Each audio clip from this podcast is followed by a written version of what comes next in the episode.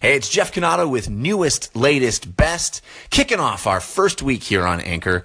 Very excited to be talking about video games every single day, and what a week to start things off.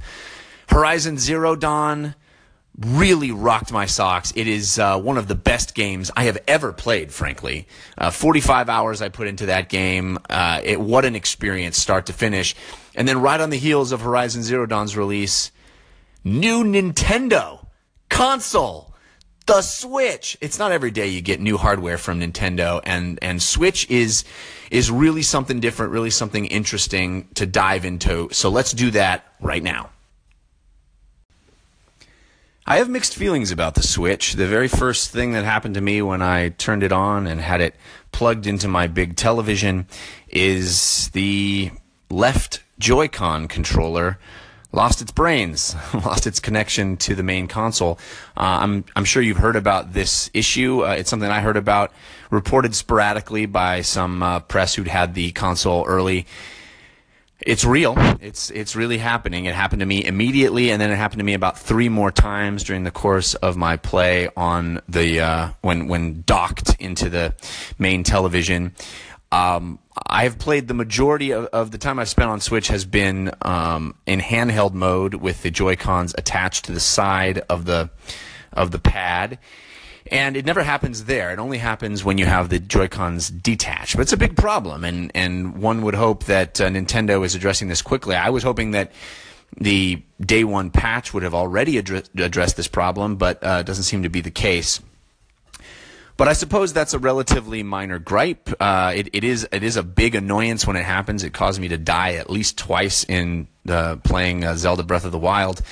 But you know when you're when you're playing in handheld mode, it does not happen. Uh, I did not have it ever happen when I had the Joy Cons docked to the little the little handheld. Um, controller port thing that you can slide each of the Joy Cons into to create a, a sort of pseudo controller. And I also immediately ordered the Pro controller, so I'll have uh, I'll have impressions of that coming up in the next few days. What is the Switch like overall? I think it's pretty uh, it's pretty slick. The functionality of being able to dock it into the television immediately and then undock it for handheld play. Man, playing a game the size and scope of Zelda while reclining in my bed before I go to sleep every night has been pretty great. And it, it feels good in the hand. Uh, the controls are the the bumpers. I was worried about the bumpers being um, hard to uh, hard to reach or too small for my uh, adult male hands. But it has not been the case. I've found controlling Zelda, which is um, which is full of, of complex you know uh, button presses and and you know you need to be able to be deft on the controller. I have had no problems. I have had no problems whatsoever with that controller hardware. But um, I have to say, I think that there it really is very little reason to buy the Switch at this point if you own a Wii U. If you already own a Wii U and can get Zelda Breath of the Wild on that system and you're planning to play the majority of if you're planning to play Zelda docked anyway on your television and you own a Wii U, there's really no reason to buy the Switch. The other software titles are just completely uncompelling to me. Very excited this week that we saw announcements of upcoming indie titles, uh, the the Nindies as they're calling them, uh, 61 independent games that uh, smaller. Well, a lot of them aren't smaller. I mean, there are big games like Stardew Valley and The Binding of Isaac and Thumper. Uh, these are uh, games that are I'm very excited to be able to play handheld on the Switch. So that's cool. That is cool upcoming stuff. But man, launch window very, very few compelling titles, very, very few things that make me feel like uh, the Switch was ready to go. I feel like Zelda was ready to go, and the Switch was rushed to meet Zelda's release date. And yeah, playing Zelda is awesome. This is a really, really cool game. I'll I'll be talking a lot more about it uh, over the next over this week uh, on this channel. But my goodness, uh, that's one game. it's one game, and if it's a game that's also out on Wii U, uh, so really, you know, if you didn't pre-order or if you, uh, uh, you know, missed out on pre-orders and and can't get one now in stores, I don't think you're missing out on much.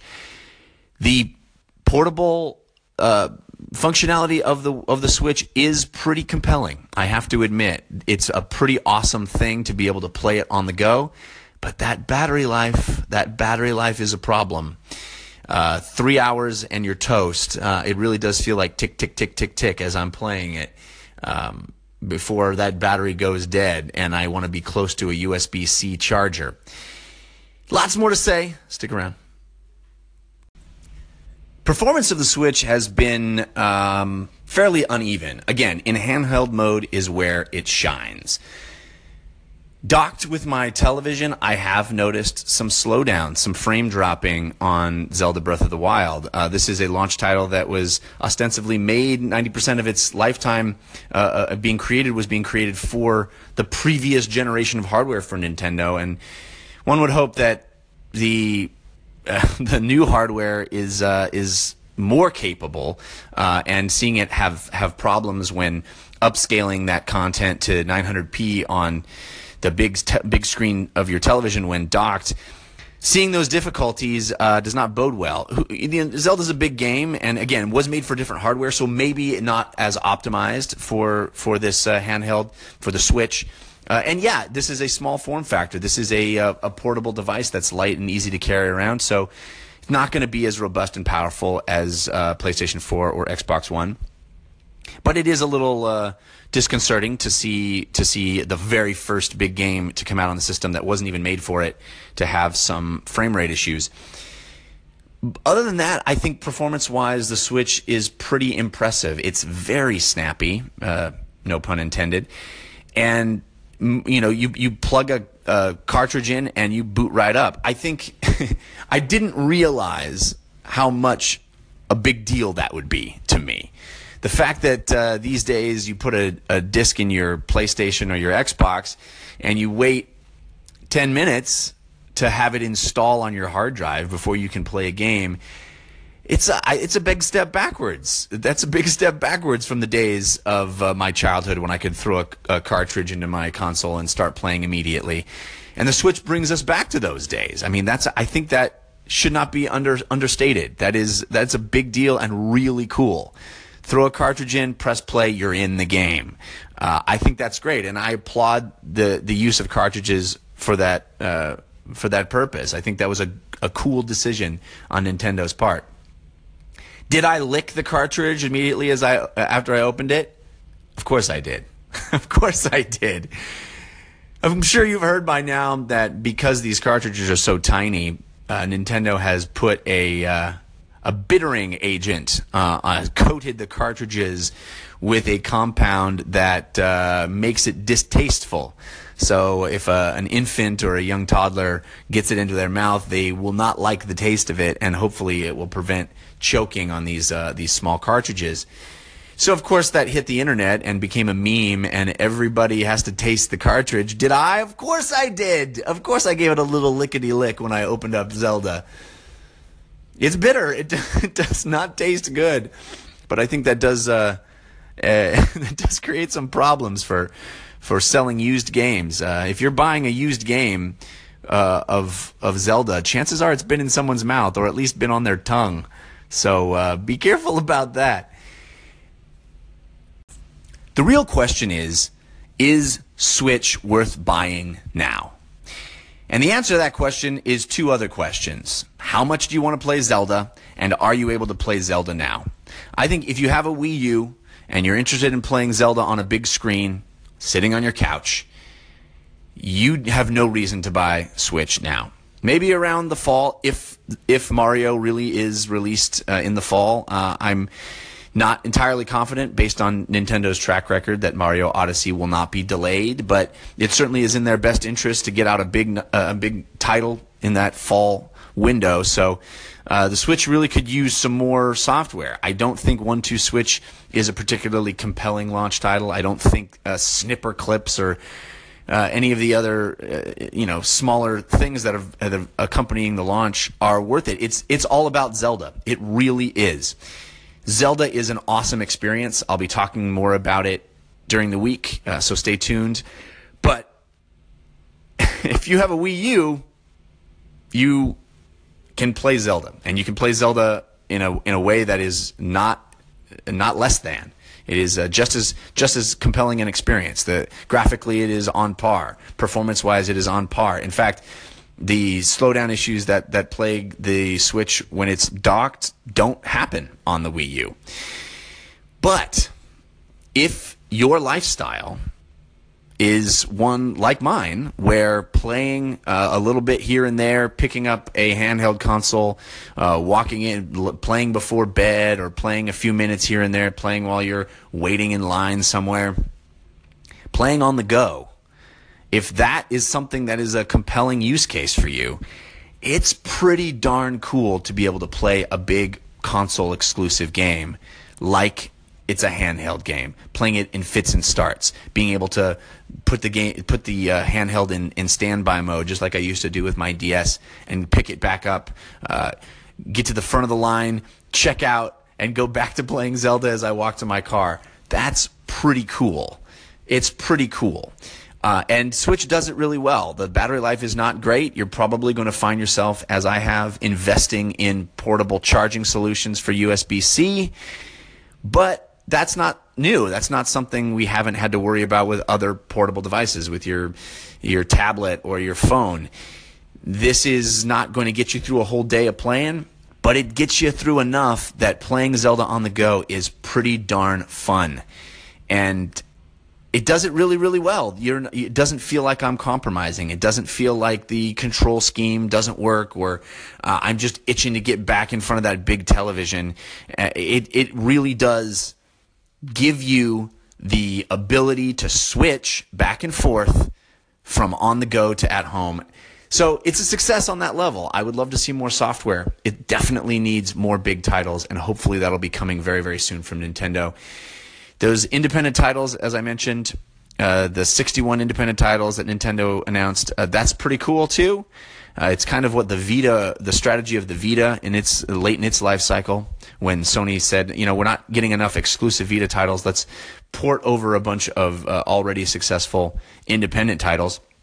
These are great games. They're great games that uh, you've probably already played or uh, can play if you have a PC. But playing them on the go, playing them on Switch is pretty cool. It's an uneven launch I, I, think it's one of the weakest launches of all, uh, anchored by a very, very strong game. But if you can wait, it's probably smarter to do so. Well, this week, if you're a gamer, it is all about Zelda and Horizon, Horizon and Zelda. I was lucky enough to play Horizon early and I put 45 hours into the game. I was completely consumed by it uh, absolutely convinced that Horizon was the best open world action game I had ever played up to that point. I adore the experience. And then here comes Zelda to make claim for that title on its own. We'll have lots more discussion of Zelda on this channel over the next couple of weeks as I tear into that game and, and put more hours into it. But I thought I'd bring up the idea of what is the best open world action adventure title of all time? What is your favorite? I'd love to hear. You can call in by clicking the button on your app and uh, leave me a message. I'll start the discussion with some contenders. I certainly think Horizon and Breath of the Wild are in the discussion.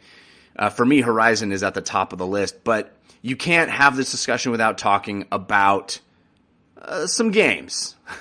Grand Theft Auto, of course. Grand Theft Auto franchise is the open world granddaddy, right? Grand Theft Auto 3 sort of created the open world genre as we know it in the modern day.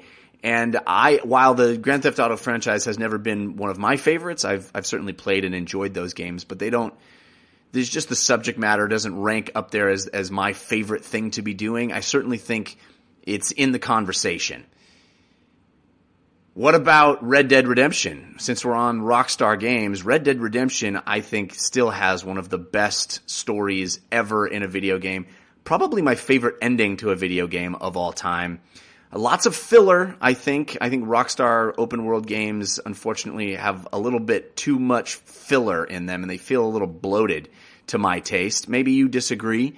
But uh, certainly Red Dead Redemption and, and you know this sequel that we're going to get at the end of this year, hopefully, um, makes me excited for, for returning to that world. But for, certainly the first one deserves to be in the conversation as well.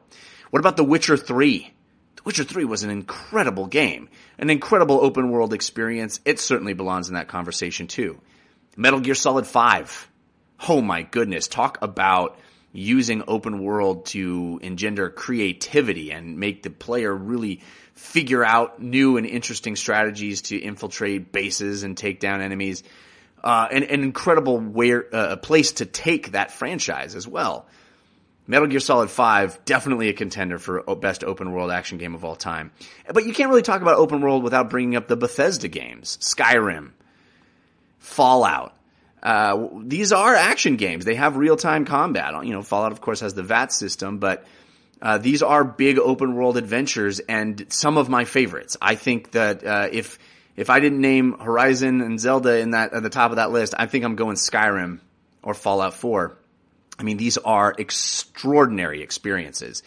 But there are other games. There are games that uh, maybe you might not be thinking about. Certainly, everybody thinks of Assassin's Creed in, in that conversation. Assassin's Creed 2, I think, being the best example. But I don't really have an affinity for the Assassin's Creed franchise myself, so it's not going to be in, on my list.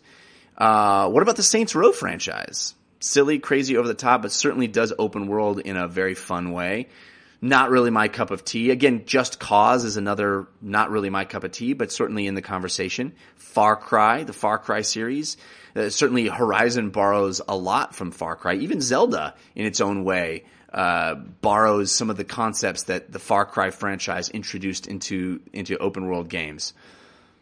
Some maybe games you might not be thinking about. Red Faction Guerrilla I think that game is is woefully underrated. Red Faction Guerrilla put took open world and made it into a uh, a playground of destroying anything. Infamous Second Son, I think, is another underrated game that belongs in the conversation. Man, I love that game. Mad Max just came out uh, last year, I think, or two years ago.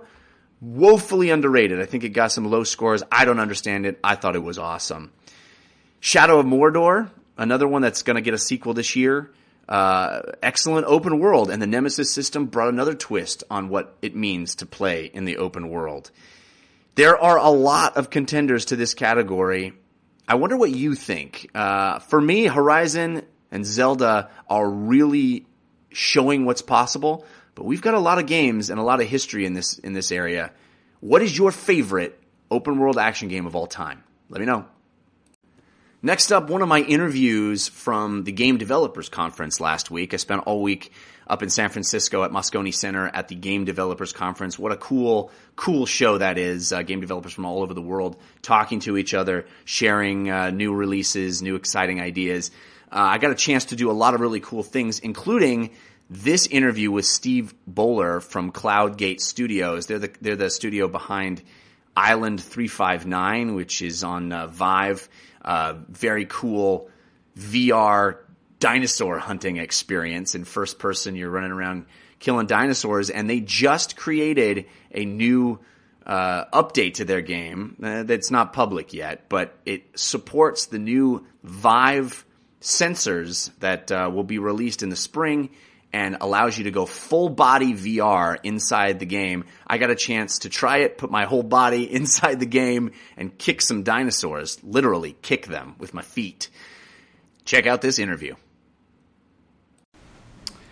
Standing here with Steve Bowler from Cloudgate Studios. Yep. We're standing inside a, uh, a hotel room here, mm-hmm. the Game Developers Conference, and I just had full body VR. Yep you guys strapped three additional sensors, the new Vive sensors that we can't even get yet. Right. Uh, you strapped one to my lower back. Yeah, and your and hips. My hips, yeah. Mm-hmm. And then one to each of my feet. Yep. And then I was able to boogie down. Yeah, you actually did the Kid 'n Play, which we we really I think everybody here appreciated. First time Kid 'n Play? Yeah, it was oh. absolutely the first. You're the first. I'm, so. I'm, very glad about that. Uh, tell me about the challenges of bringing because you guys did this very quickly, right? Yeah. Oh, really quickly. Yeah. How did what that what was that process like? what were the challenges in bringing full body into into your game? Um, it it was really hard. um, uh, we didn't sleep a lot. Um, we knew the trackers were coming when they announced them at CES, and that's we decided that weekend to just do a test to see if we could get anything close to. We, we then called it the full body experiment with controllers strapped to our feet and like two Vive hack running for. So we had all wireless and when that worked, we sent that video in and we were like, hey, we really want to do this. Can you send us some trackers?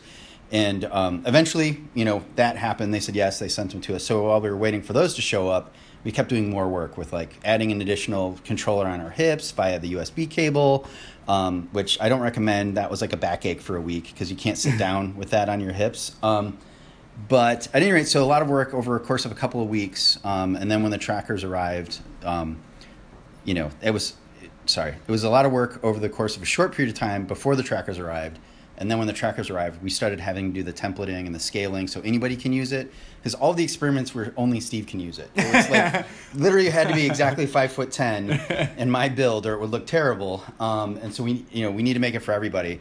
And so once the trackers arrived, we um, worked on our solving a lot more, and then we came up with um, actually Jeremy came up with a brilliant solution to template it. So it doesn't matter where you put them on your feet, it doesn't matter where you put them on your belt. Uh, the hips tracker anywhere, just stand in the shoes right in the game and pull the triggers, and you'll see yourself in VR. Yeah. Um, and we've got a model swap right now, so you can do either gender. Down the road, we want to do like body modification stuff so that you can change it to your body type. Um, we want to do create a player options, um, skin, hair, clothing, the works. So Island 359 is already fun, running around shooting dinosaurs in VR. Mm-hmm. It's really fun. Kicking dinosaurs in VR, even more fun. Yeah. But does this open up ideas for completely different types of games that you guys might want to pursue? Oh, Yeah, it absolutely does. Um, one of the things we had joked about doing earlier was a thing uh, called compy golf, where you would hit compies into targets to score points with a golf club. Right. And watching you enjoy yourself kicking the compies, um, we were like, you know what? It's kicky compy golf now. We're just gonna we're gonna punt compies into the targets. Yeah. Um, Just need a goalpost. yeah, we already have like the prototype built for it, so we might just make that a reality. Um, but yeah, so as soon as um, the trackers come out at retail, if you have the trackers, and we're going to try and make it scalable. So if you have two trackers, it'll work. Just won't look as good Yeah. um, as having the third hips tracker. But you know, we're trying to make it accessible. So as soon as those trackers become available to the public, we'll have this live in Island 359 at least. So you'll, everybody will be able to have fun with it. Is it the kind of thing where I could buy one tracker and just have one foot tracked? No, no, I can't really do it, that. It doesn't quite scale like that. Um, you know, I think if we have one tracker, we could probably make it your hips tracker, and you'll at least see like a upper body thing. Like you'll see your torso and your arms, and that'll scale accurately. Um, but yeah, to see the feet and have that all work, we're going to need at least two trackers, one for each foot. Right. So It's really cool. It's really already fun. It- Do you think? Do you?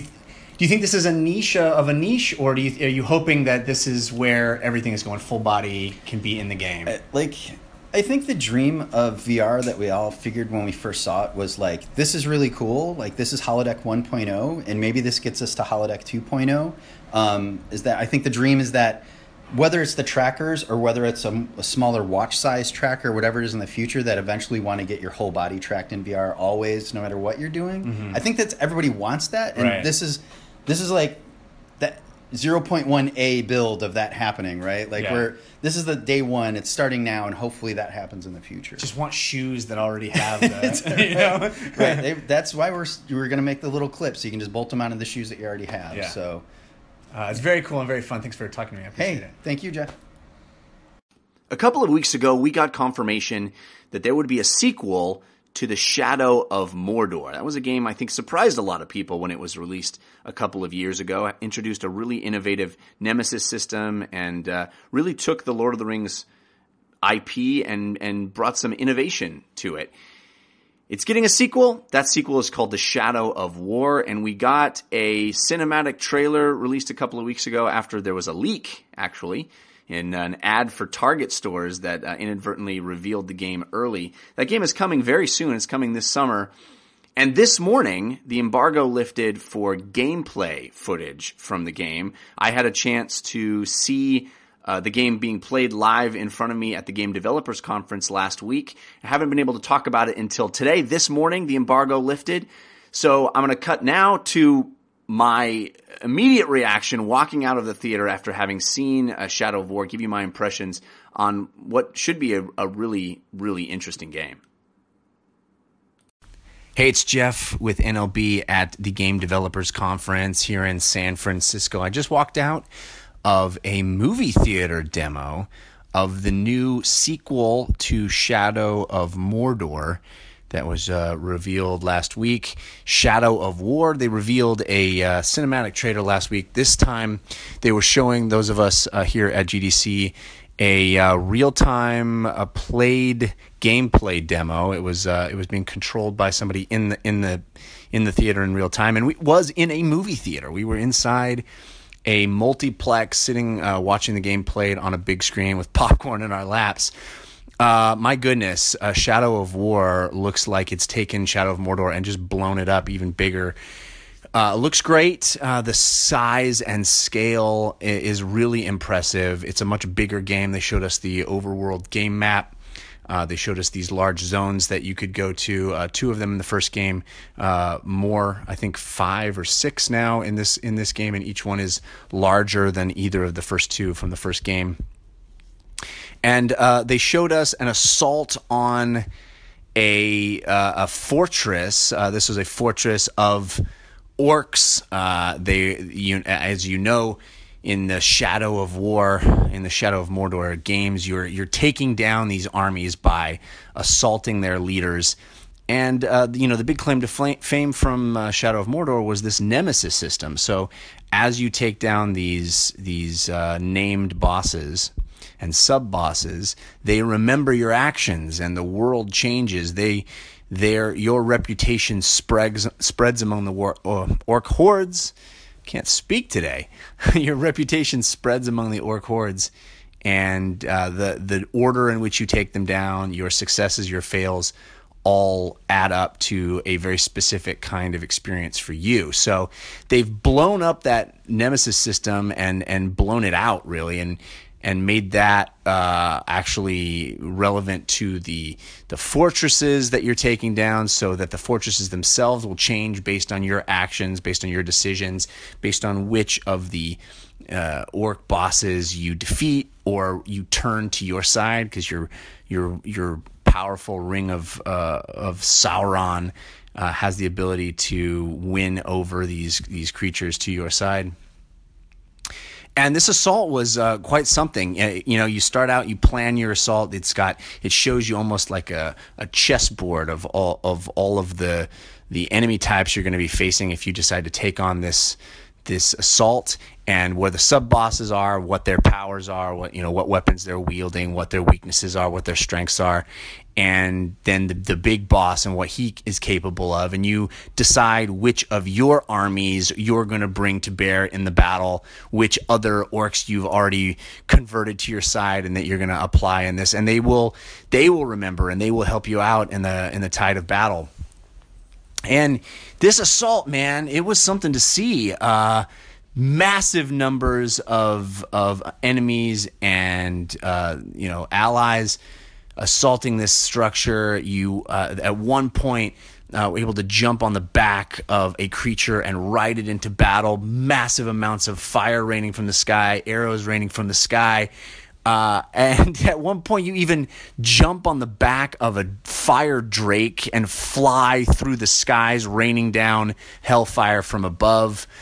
Uh, there was a, a, moment where the character leaped into the sky and landed on this um, this campfire, which made a tide of flames spread out and and spill out over all the enemies. Uh, very cinematic moments, very cinematic. Uh, lots of zooming in and highlighting an, an enemy, a named character, highlighting who they were and what they feel about you and what was about to happen. Uh, camera zooming in on, on, uh, on faces, and it really emphasized the relationships uh, through this nemesis system that you have with all of these orc characters. Now, would I prefer a different license for this title? Would I prefer this nemesis system brought to bear on characters that were a little more fun to relate to than than giant uh, hideous orcs? Yes. You know, would I do I want to see like a Spider-Man game with this system or a Batman game with this system or a Star Wars game with this system? I think that would be, uh, you know, those are IPs that I'm much more excited about than another Lord of the Rings IP. But you can't argue with uh, the the level of spectacle on display. I have to say, my favorite feature of the Anchor app and working with Anchor is the call ins feature, uh, allowing you guys to leave messages on my channel. It's so cool. Yesterday, I talked about my favorite open world games of all time in the light of Horizon and uh, Zelda being released. And I asked for uh, your feedback on that. I got a bunch of responses. I'll be playing a lot of those over the course of the week. Really, really cool stuff. Thank you all, and I keep them coming. I love it. Keep all the feedback is it, it's awesome having this be a two way street. Here's a very special one I got yesterday from Drew Napoli, a producer at Bethesda. Hey Jeff, this is Drew Napoli, producer over at Bethesda Game Studios. Uh, you can call me biased, but my favorite open world games have to be Skyrim and Fallout. But I am loving the new Zelda right now. Uh, so many open world games are all about what you do when you get to the destination, whereas with Zelda, it's all about the journey, and it's something that far too few open world games really nail. Um, just getting right that, that sense of setting out into the world and uh, planning on how you're going to get there and preparing for the journey. Um, it's something that's comes few and far between in these games, and I'm really hoping we start to see uh, more of this uh, in the genre. Uh, anyway, just wanted to say love the new format and best of luck with it, man. Thanks, Drew. I really appreciate the call in.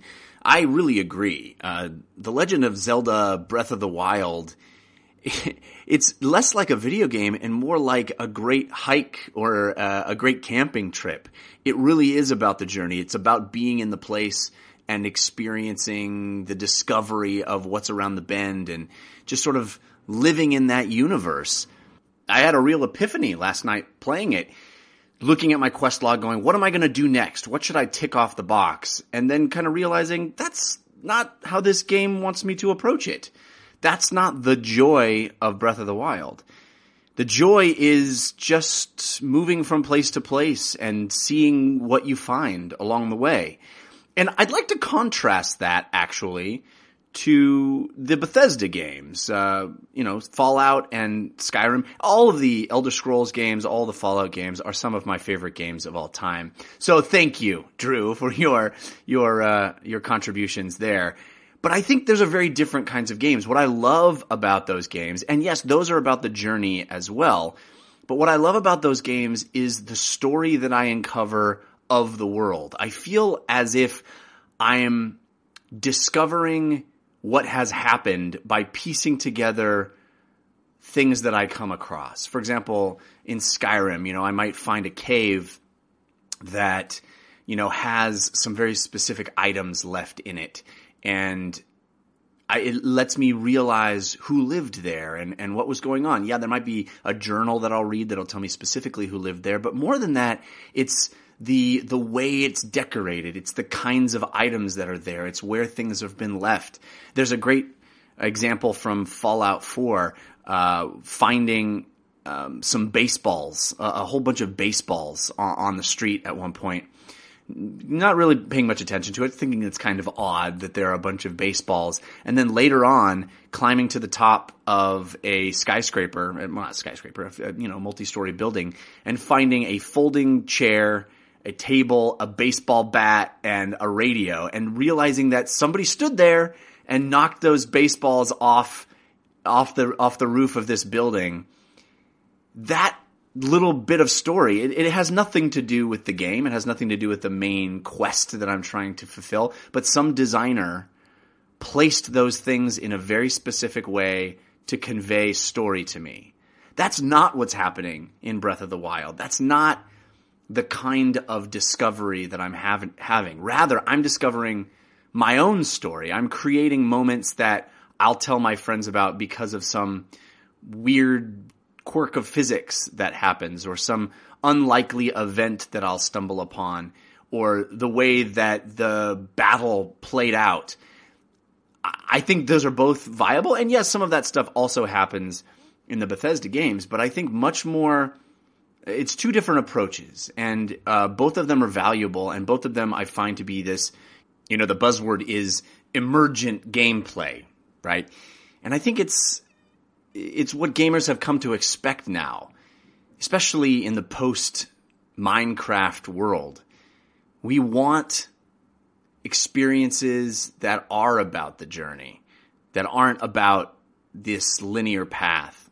And while those can be valuable too, I'm so excited about where open world has gone and what things we can expect going forward. I think this Zelda is really going to push a lot of developers forward as well.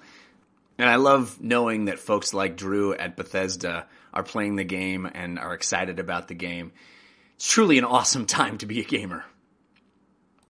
Today I'll be playing lots more content and immediate reactions from my week at the Game Developers Conference up in San Francisco. That was last week, but I recorded a bunch of uh, live impressions that uh, I'll play a bunch of them today. But first, I want to start with another awesome call in. At the beginning of the week, uh, I was talking about the best of the best of open world action games, and Zelda Breath of the Wild and Horizon Zero Dawn both came out last week within days of one another.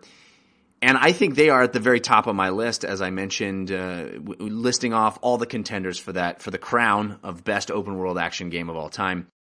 I got a lot of excellent call ins on that topic. Thank you all for sending those in. Remember, if you have any feedback or want to respond to any of the content that you hear on this channel, in the app, in the Anchor app, it's super easy to respond to uh, send me a live call in. I love hearing those, so keep them coming. This one comes from Brendan. I love his take.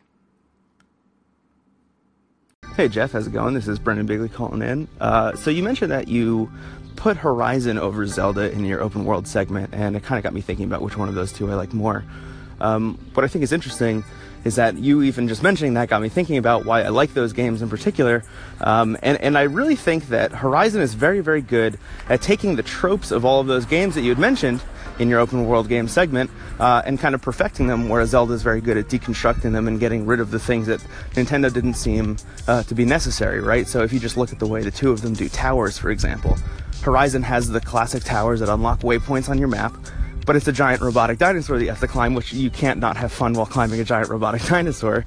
Whereas Zelda literally does it the way that Link would do it.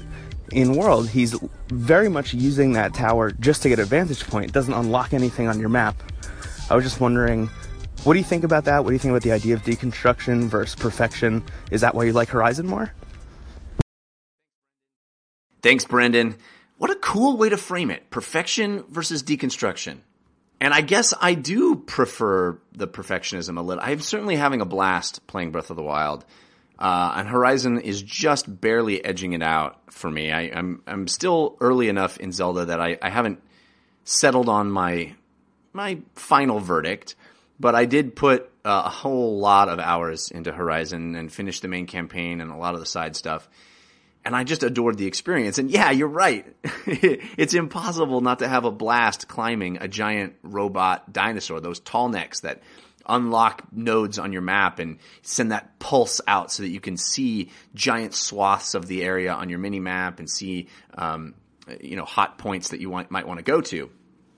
And yes, that is that perfection version of it. That's the coolest way to do that. And, and it does feel cool and it's always fun. And each of those tall necks that you override is a, a new, interesting, different kind of challenge. And you're right. In, in Zelda, you climb to the top of those towers. I was doing a bunch of them last night. I decided just to go around and try to get as many of the towers as I could. And yes, they do unlock areas, open up vision on your mini map, but you do have to manually select uh, points. You have to place waypoints, place markers on your map just by scouting them out with your vision. And I do think that puts you in Link's shoes. It makes it much more manual. Another example of that in both of those games is the leveling system or lack thereof. Horizon uses a leveling system. You always know what level you are. You always know what level you know you can find out what level the enemies are, what level the quests you're going to attempt are, how hard it is going to be venturing into a certain area. In fact, Aloy is always armed with a wealth of information. With her, uh, you know, little scanning ability, you are always able to enter a fight armed with knowledge. Should you choose, you can understand the weaknesses of a monster. You can understand the best way to take it on. You can understand uh, which areas of the monster to target. You're armed with a wealth of information, and that allows you to attack that situation in the best way possible, in the most perfect way possible. You can you can maximize your advantages and minimize your weaknesses.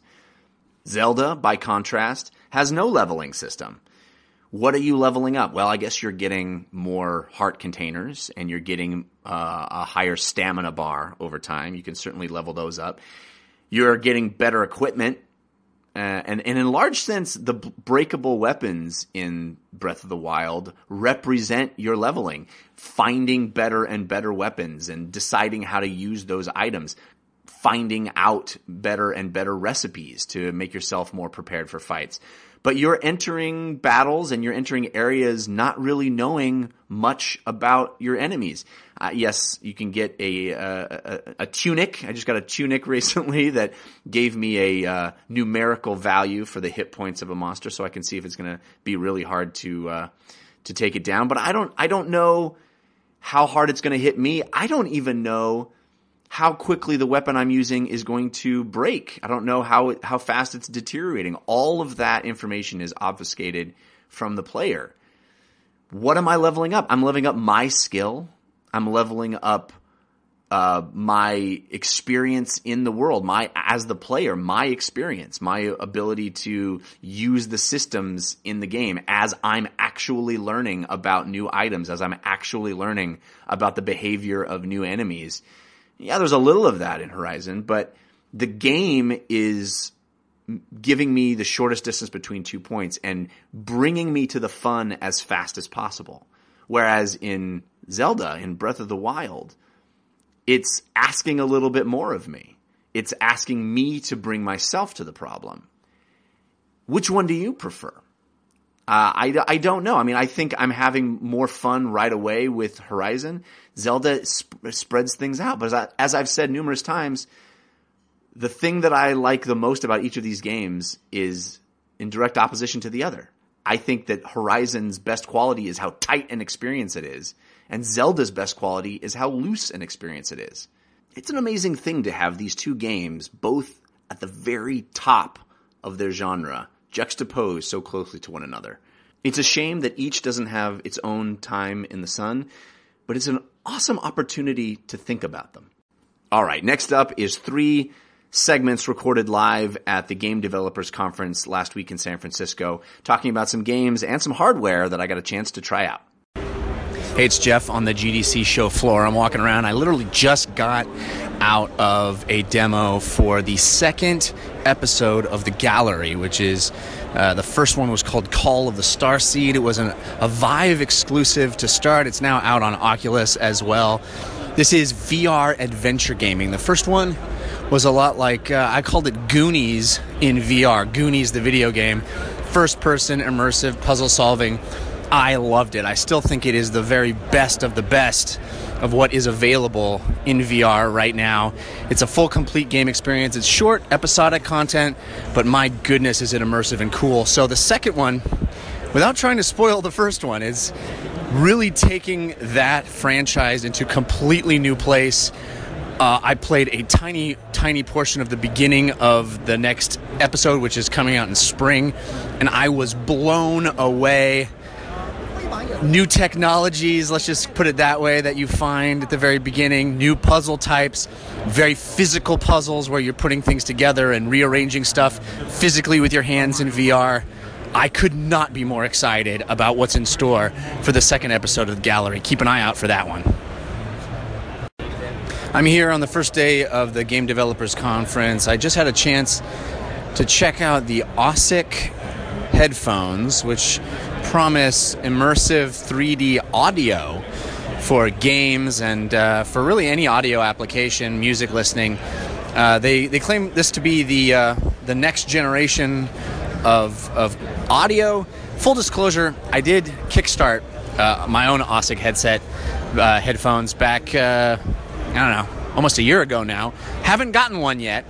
So, you know, I'm not, I'm not biased, but I have I have invested my own dollars in, in hopefully getting one of these at some point. It was my first time trying the technology, and I came away pretty impressed.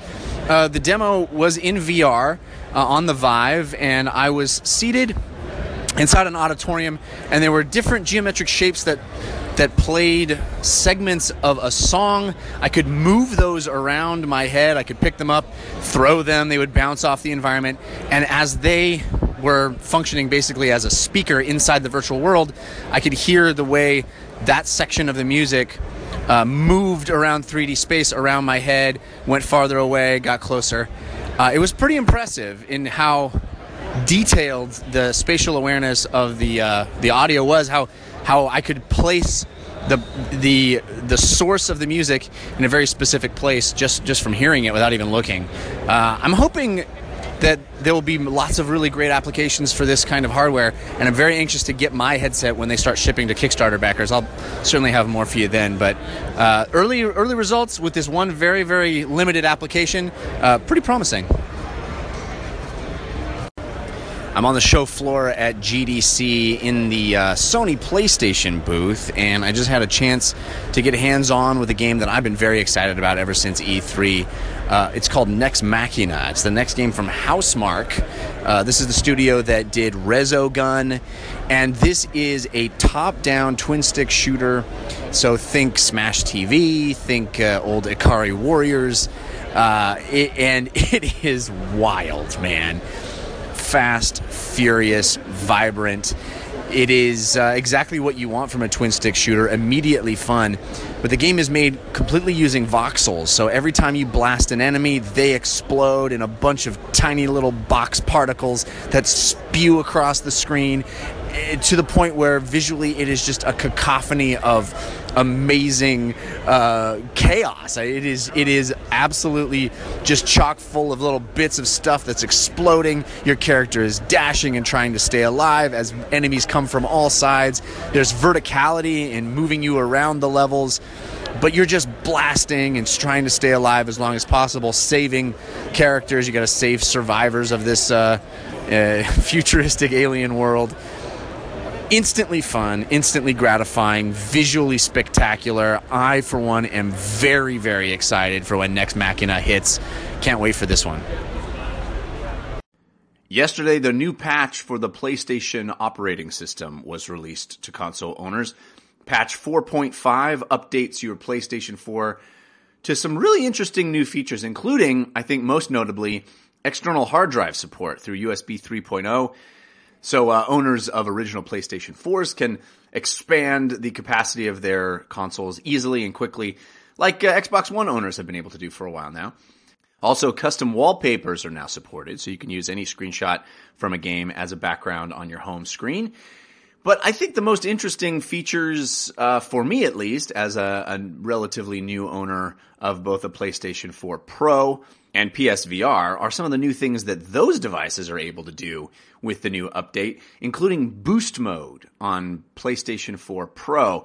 This is a way for games that have not been patched to take advantage of the uh, more powerful PlayStation 4 Pro hardware are actually able to see some benefit from the faster processor and graphics capabilities of the new system.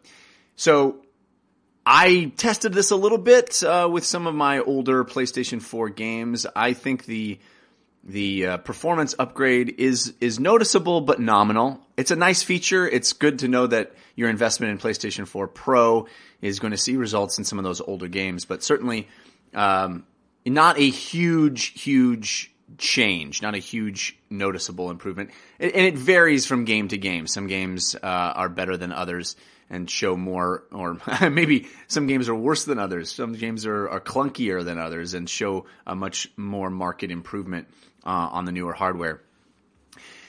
For me, uh, as a big uh, PlayStation VR enthusiast, the most exciting new feature of the new update is the ability to watch 3D Blu rays on my PlayStation VR headset.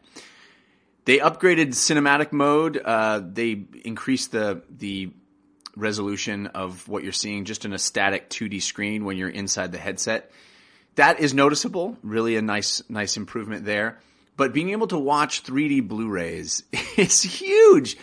I actually had a 3D television before the television I had now, and invested in some uh, 3D Blu-rays. But when that television kind of crapped out on me, I bought a new TV, and uh, you know, 3D televisions are kind of going away and uh, the TV I ended up buying didn't even have 3D capability. So here I am sitting with some really cool 3D Blu-rays, unable to watch them, unable to enjoy the 3D factor. And I actually dig 3D. I think 3D is pretty cool, especially in the home environment, because you can you can really uh, maximize the effect.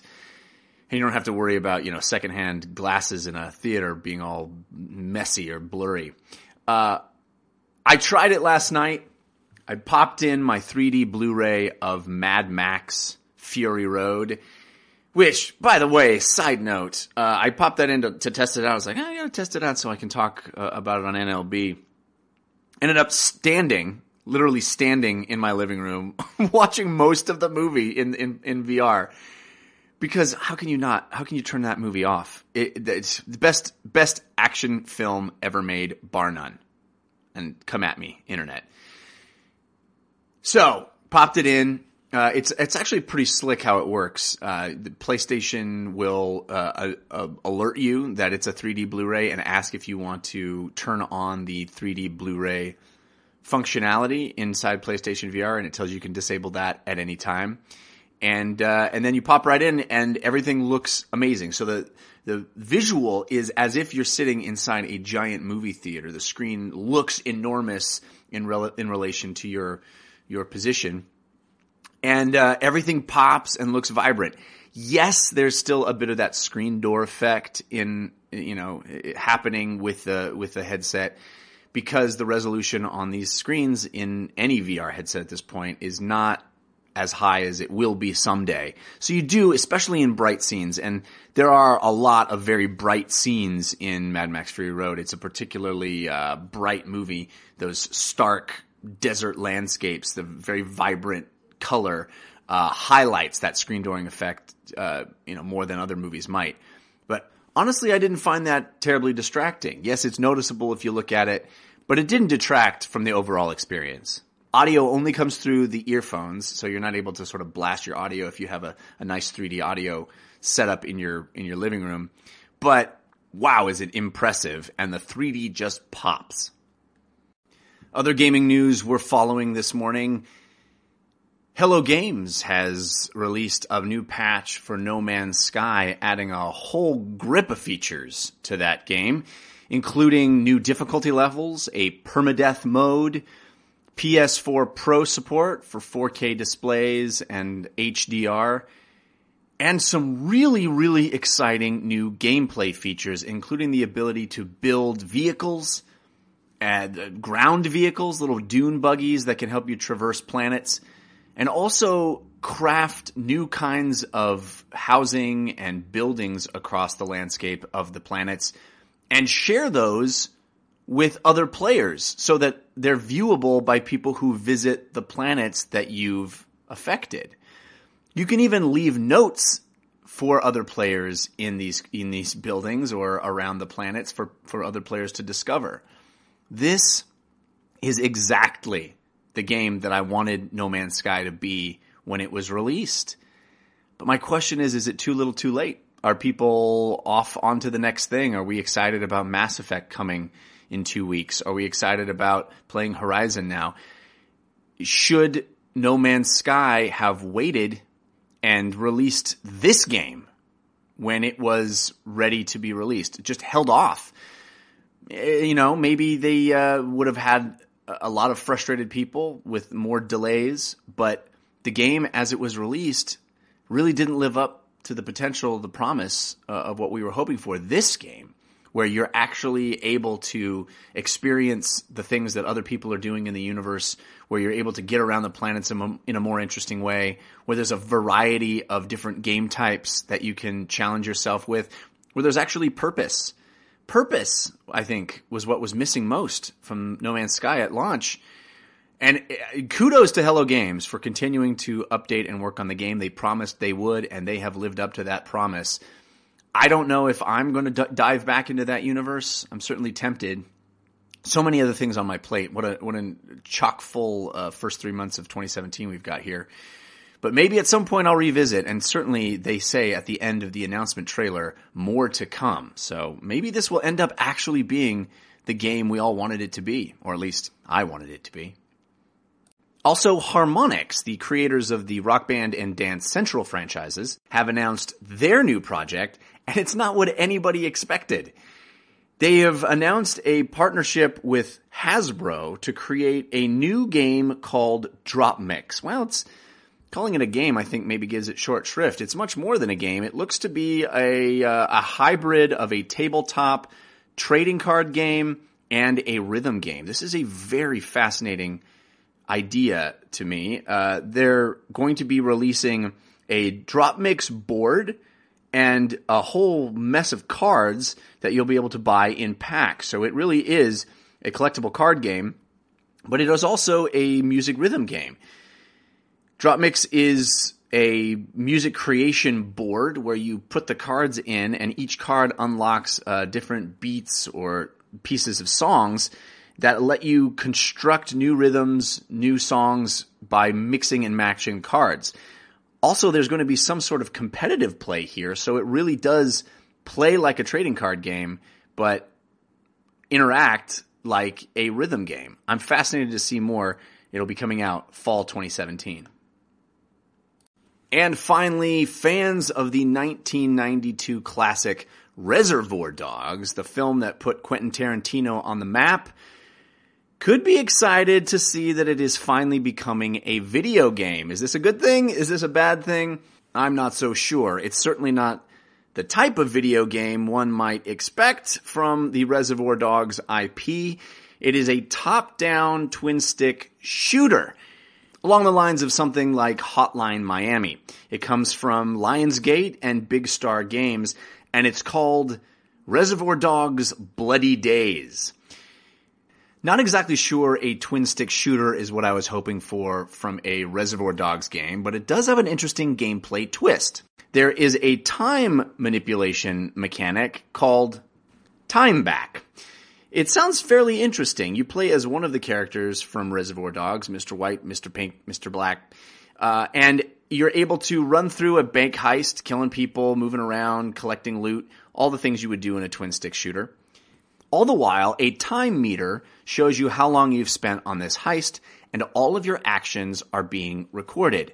At any point, you can switch into another character, and then time rewinds back to the beginning of your heist, and you control a second character who you then play through the level alongside the recorded actions of your first character. It works a lot like the indie title Super Time Force, which was a 2D side scroller action game that game was a lot of fun, but it was kind of a puzzle. This one seems much more like a pure action strategy game. I'm interested to see more, but color me a little bit skeptical about this being what we get out of Reservoir Dogs. We'll start today answering another of your call ins. This comes from Josh. Remember, you can call in on the app very easily. You just press a button and record a message. It comes right to me. I love getting these. Been getting a bunch of them, and uh, I really appreciate everybody sending in call-ins. I'm trying to get to as many of them as possible because I, I love the show being a two-way street. So keep those call-ins coming. This one comes from Josh comparing the experience of Zelda Breath of the Wild to some other open world games. Hey Jeff, it's Josh from the World Map Podcast Network over at worldmapcast.com. Recently on your other show, DLC, with Christian Spicer, you guys talked a lot about The Legend of Zelda Breath of the Wild as well as Horizon Zero Dawn. I'm finding that Zelda doesn't resonate with me nearly as much uh, as Horizon does and all the greatness that, that there is in that game. And one of the reasons I think has to do with the shrines, so I want to get your take on it. But to me, I think back to a game like Rise of the Tomb Raider uh, and how great raiding tombs felt in that game. The puzzles were more challenging, they were visually interesting, they felt like a little more meaty to me. Uh, in comparison to the shrines in Zelda, which just feel really lacking in my opinion, and, and I kind of feel annoyed by them once in a while and just not as entertained and engaged nearly as much uh, as I was with Rise of the Tomb Raider a couple years ago. Uh, so I wanted to get your take on the shrines. Look forward to hearing what you think, Jeff. Uh, thanks for all the great content that you put out, and uh, looking forward to discussing this further in the future.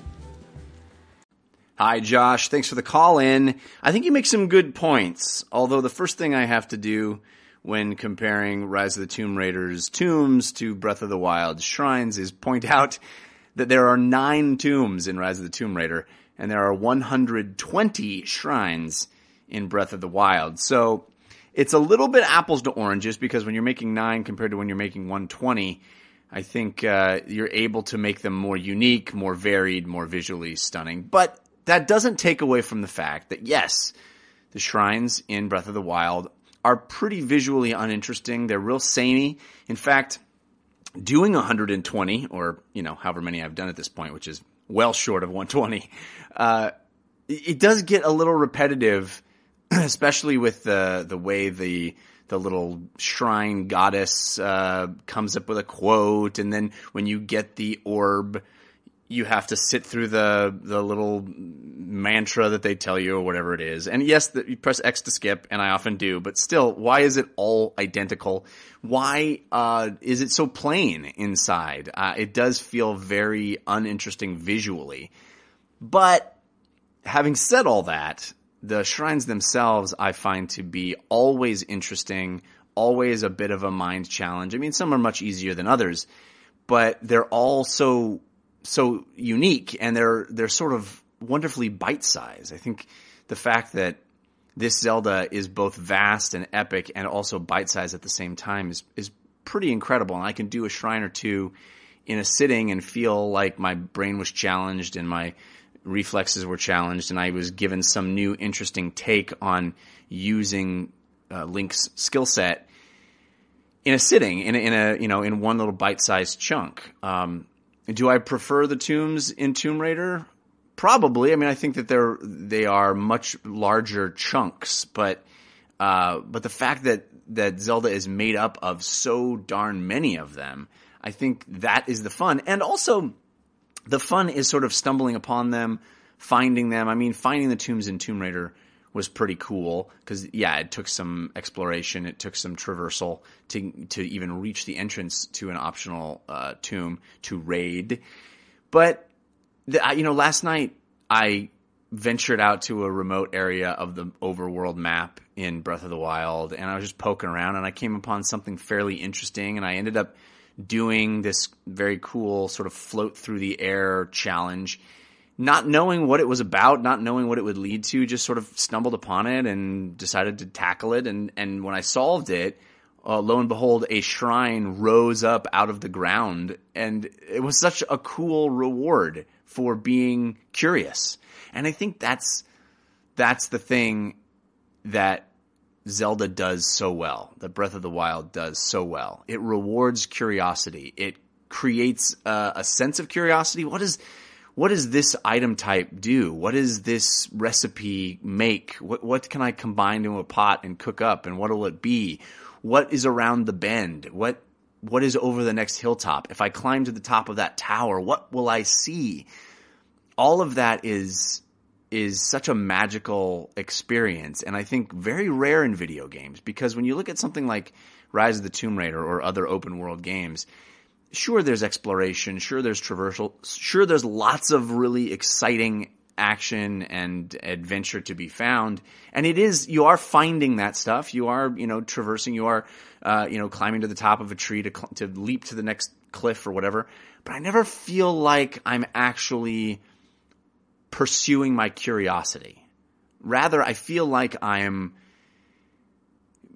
going down a path that the developers have expertly crafted for me. And I love that craftsmanship. I love discovering the craftsmanship of what they laid out, where they thought a cool place to hide that box w- would be that had some cool ammo in it, or where they thought uh, uh, it would be fun to, you know, make the entrance to an optional tomb and what fun puzzle is inside that tomb. All of that craftsmanship on display, I love. I very much enjoy, uh, as I said earlier in the week, talking about Bethesda games, I love uncovering the artfulness that the designers have left in the game. But that doesn't feel the same here. I don't feel like I'm just uncovering what they left. I feel like I'm actually figuring out something that maybe they didn't even anticipate. I'm really improvising my way through the adventure.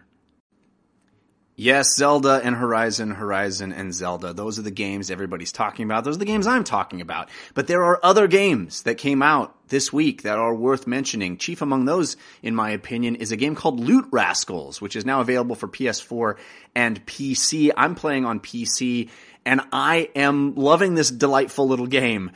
Uh, it scratches a lot of the itches I love. I love roguelikes. I love loot games and I love card games. And Loot Rascals is a very unique blend of all three of those things, and it wraps it in an aesthetic that is equally as charming and unique. Kind of reminds me of an old, uh, an Adult Swim cartoon or some weird Ren and Stimpy spinoff. You are a spaceman or spacewoman hurling through the galaxy uh, with your Scottish tinged AI assistant, who is hilariously voice acted, I must say. And you crash land on this planet that is full of dangerous monsters. Uh, the planet is a very stylized hexagonal grid, and the game is turn based, although it feels different than any other turn based game. You actually can move your character in real time all around a hex, and nothing happens, and it's only when you cross the border from one hex to another that the next turn begins. So you have con- complete control over when the next turn begins. And uh, the game plays on a day and night cycle. So there are five turns of day, five turns of night. And each of the monsters will change its initiative, uh, whether it attacks you first or you attack it first, based on whether it's night or day you'll really only want to attack monsters that you have the initiative on so that you can get all of your attacks in before they have a chance to smack you because you start the game with only five hit points. So you can die rather quickly in this game if a, if a monster smacks you. So it becomes this kind of interesting game of Pac-Man in, in a way where you're chasing monsters around uh, the, the hexagonal grid. They move from grid to grid. You move from grid to grid. So you're trying to head them off of the pass during the phase at which you have initiative on them. And then you enter a fight. That fight is resolved immediately. You smack them or they smack you. Who has, uh, you know, more, if you attack for more points than their life, they're dead instantly and then they drop loot. And that's where the game is really fascinating because the loot is cards, cards that make up a deck. I guess you could say a deck, but it's more like cards that are, if you were playing this on a tabletop, would be laid out in front of you in two rows, a, a, top row and a bottom row. And the cards are all items that you can equip onto your character, and they can have special properties that are based on where they're positioned in relation to that top row or bottom row or what card is next to them or if they're in an even numbered space or an odd numbered space. So there's a lot of strategy in how you lay out the cards on that grid in your inventory. And the cards themselves are fun and whimsical and they can provide either attacks or defense or they can grant some special property that let you break the rules in certain ways or or uh, even uh, do some long range attacks, which are really fun, where you can stand on one hex and shoot uh, into another hex or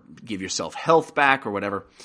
Some cool, fun effects the cards allow there, and most of those come from these overlays. So you can actually loot an overlay to a card that works a lot like um, a board game, a tabletop game called Mystic Vale, where you're actually combining cards, overlaying one on top of the other to create a brand new card.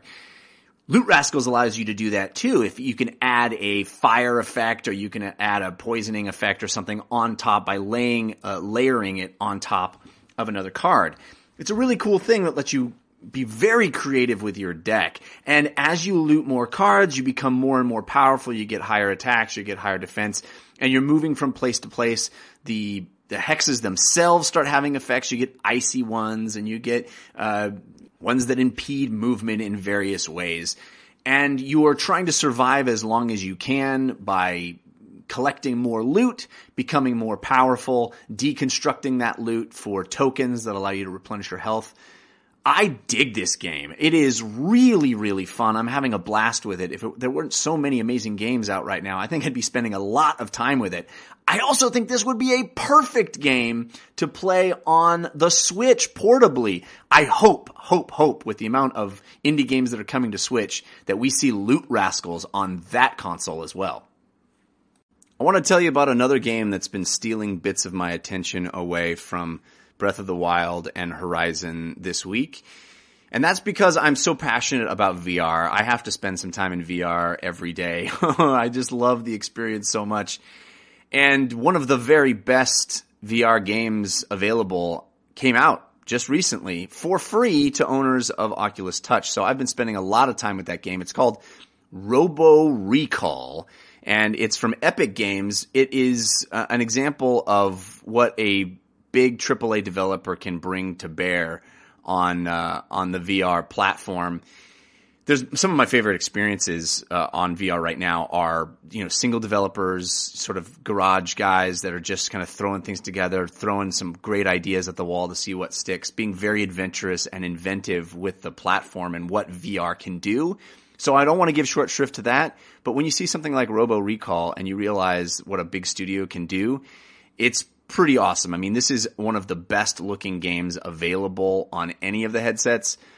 It, really showcases what Unreal Engine can do in VR. It's gorgeous. My goodness. It looks like a AAA title. It looks like a AAA 2D, you know, version of a first person shooter. And it is a first person shooter. You're playing in first person. You got, you got guns aplenty.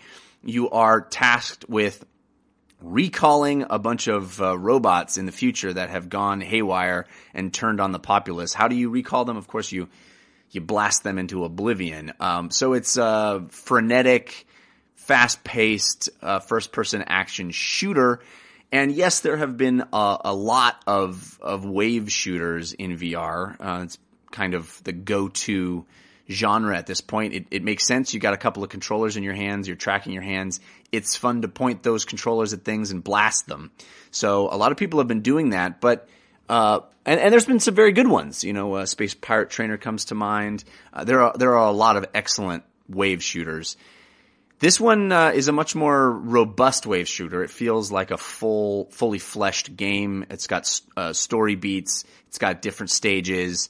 Um, but what really sets apart Robo Recall from its from its peers is the variety of ways to take down the robots. There are a bunch of humanoid robots coming at you, a bunch of sort of drone robots and little, you know, skittery spider small robots. And at any time you can teleport around the level, get up close to them, get far away from them. You're blasting away with your guns. They shoot at you and it goes into bullet time. You can catch their bullets in the air and throw them back at them. You can grab the robots at any point. They have little um, handholds placed around them. You can grab their chest and lift them off the ground and chuck them at one another, causing explosions. You can throw them into geometry around the level.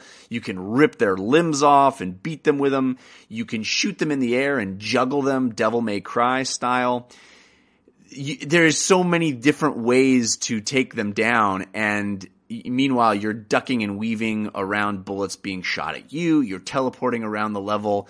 You're grabbing things and throwing them. You're using your arms. You're using truly the advantages that VR brings to the table. This game really shows how using a mouse and keyboard and you know pointing and clicking at stuff is feels old fashioned at this point. When i can actually physically point things when i can look one direction and shoot another because I can just point my arm behind me when I can uh, reach out and just grab something rather than trying to have to press E to activate or whatever. It, you really feel empowered. You feel like a god in this game because you're just chucking robots all over the place. You're causing mayhem and destruction all around you. It's a symphony of destruction, to borrow Megadeth's term. I could not be having more fun with Robo Recall. This is a game that if you own Oculus, and touch. Well, you get it for free if you own touch. So there's no reason not to download it, but it's almost reason enough to get Oculus. I mean, it's such a cool experience. Lots of levels and they support mods. You know, one of the tenets of Epic's Unreal Engine is to make it modular. I can only imagine all the cool mods that are comes, you know, they're going to come for this game in, in a few months time. I think it's going to create replayability and uh, it's, it's such a fun experience give it a shot. Robo Recall. It's a, a gets a big, big recommendation from me. I'm going to make the case that the first three months of 2017 are the best first three months in the history of video games for any year. So here we go. January started with Gravity Rush 2, a really excellent little title. Yes, I had some issues with it, but solid, interesting, vibrant, unique I mean, it's a sequel, so it's not that unique, but it certainly uh, it certainly is a, a, type of game that we don't get a lot of, and the the movement system was was really special. Then, of course, Resident Evil Seven, any other year, this is a game of the year contender. I'm not so sure it's gonna, there's going to be room in my list by the end of 2017 to put Resident Evil 7 in it, but what a way to revamp that franchise to go back to the drawing board and create a much more interesting experience than the last few Resident Evils. Not to mention the fact that they prove that you can do a long lasting triple A type experience in VR. I give it a lot of points just for that because I'm such a fan. So um, already we have a couple of amazing games. Nioh I didn't have time to play that game. I've heard it's excellent. That came out in February. For Honor, another really interesting new IP, new franchise potentially for Ubisoft. Another game I didn't have bandwidth for, but a lot of people spoke highly of it. Problematic perhaps, but an exciting title to add to the first three months of 2017. Sniper Elite 4, again, not my jam, but a lot of people dig it. Halo Wars 2, a RTS game, a Halo game, Night in the Woods. So many people have spoken so highly of Night in the Woods, another game I haven't made time for yet because I've been so Horizoning and Zeldaing. But uh, it's a game I definitely want to return to at so, some point. And then, of course, you get Horizon Zero Dawn in February. Uh, Horizon Zero Dawn, I think, one of the best games ever made. It is on my list of best all time games. It's certainly adds a lot of weight to the argument that this is the best first three months in the history of games. Tides of Numenera, the the Torment uh, pseudo sequel, another game that I've only dabbled with, but I want to dig into much more. A very very cool game, a game people have been waiting for for a long time. March hits, and of course now we've got the Switch. We've got new Nintendo hardware at the beginning of the year. We've got a Zelda that is even if you don't think it's the best Zelda of all time or one of the best video games of all time, it's certainly one of the most important games ever to come out. That's a massive release. Now we get NieR Automata coming out. Uh, I have a very big desire to play this game because now it's getting great reviews. Friends of mine are telling me, "Oh my gosh, Jeff, you got to play this. It's right up your alley." Very excited to get some time into that on, on the VR scene, you've got Robo Recall, which I just talked about. Very, very cool game. You've got Rock Band VR coming out in just a couple of weeks. Uh, I think that's going to be a really interesting thing to do in VR. You've got Lego Worlds and smaller games like Loot Rascals that I've been really digging. And then don't even get me started on April and May when Persona 5 and Prey are hitting. This is incredible. But my question to you is is it too many games? Do we have too much good stuff? Now, first world problems, obviously. This is a, a silly thing to complain about, right? Because why would you not want an abundance of awesome things to play? Why would you not want every game to come out to be stellar and unmissable? But I find myself missing some great experiences. Night in the Woods and and uh, NieR and Nioh. These are games that I just don't have the bandwidth f- for right now, and I feel like I'm missing out on. And I feel like maybe the industry itself is going to run into sales issues. All of these games can't be mega hits. All of these games can't sell what they deserve to sell. Are you having problems deciding what to play? Are you just picking the, the top tier, the Horizons and the Zeldas of the world? And the Mass Effects of the world? Are we are we going to just only be able to skim the cream of the crop because they are such big long experiences? Did I forget any games? Are there games you're playing now that deserve to be in that pantheon of the games that make 2017 special? Is this the best video game first 3 months of all time? Call in and let me know. Hello and welcome to Newest, Latest, Best. I'm Jeff Cannata. You might know me from some of my other podcasts. I talk about video games every week on the 5x5 network on a show called DLC. I also am on the Slash Filmcast talking about movies and, movies and TV. And uh, I do a comedy science show called We Have Concerns. I'm excited about this channel because it'll give me a daily opportunity to check in on the world of gaming I'm a huge fan of video games, have been my entire life. My very first job was as a video game reviewer when I was 14 years old, writing for the newspaper. and it's been a passion ever since. I also love board games, and I'm hoping to devote some time on this channel to be able to talk about one of my favorite hobbies uh, designer board games, European board games, the exploding market that is tabletop gaming. So expect to hear a lot about that here. Uh, but Jeff, you say, why would you need this if you already have a video game show? One of the things I'm most excited about is making this much more personal. It's just me, no other co hosts, although I will have a number of interviews from time to time. In fact, this first week, I'm going to be playing some of the interviews that I, I conducted at the Game Developers Conference last week. I'm very excited to share some of those with you.